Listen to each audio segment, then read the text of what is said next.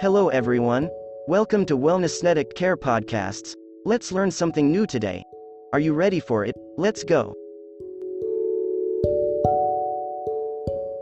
Hello everyone, welcome back to Wellnessnetic Care. Or today we are going to discuss simple tips to manage your mental health. First one, when you are feeling in need, ask for help.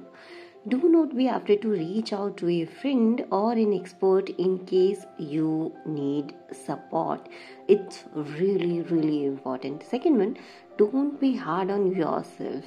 It's important that be nice to yourself as it can be hard to deal with issues pertaining to mental health try to do something nice for other in order to compliment yourself keep a track of the good things it is nice to keep track of all the good things in your life as you can glance through the then when you feel low. Or be grateful.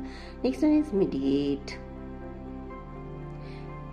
Medi- meditation uh, help keep you calm gather your thoughts and relax your mind.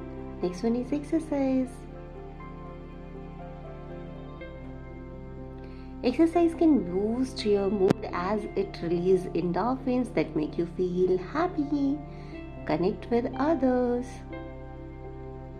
Connecting with your family or friends can boost positive feeling and assure you that you have a support system.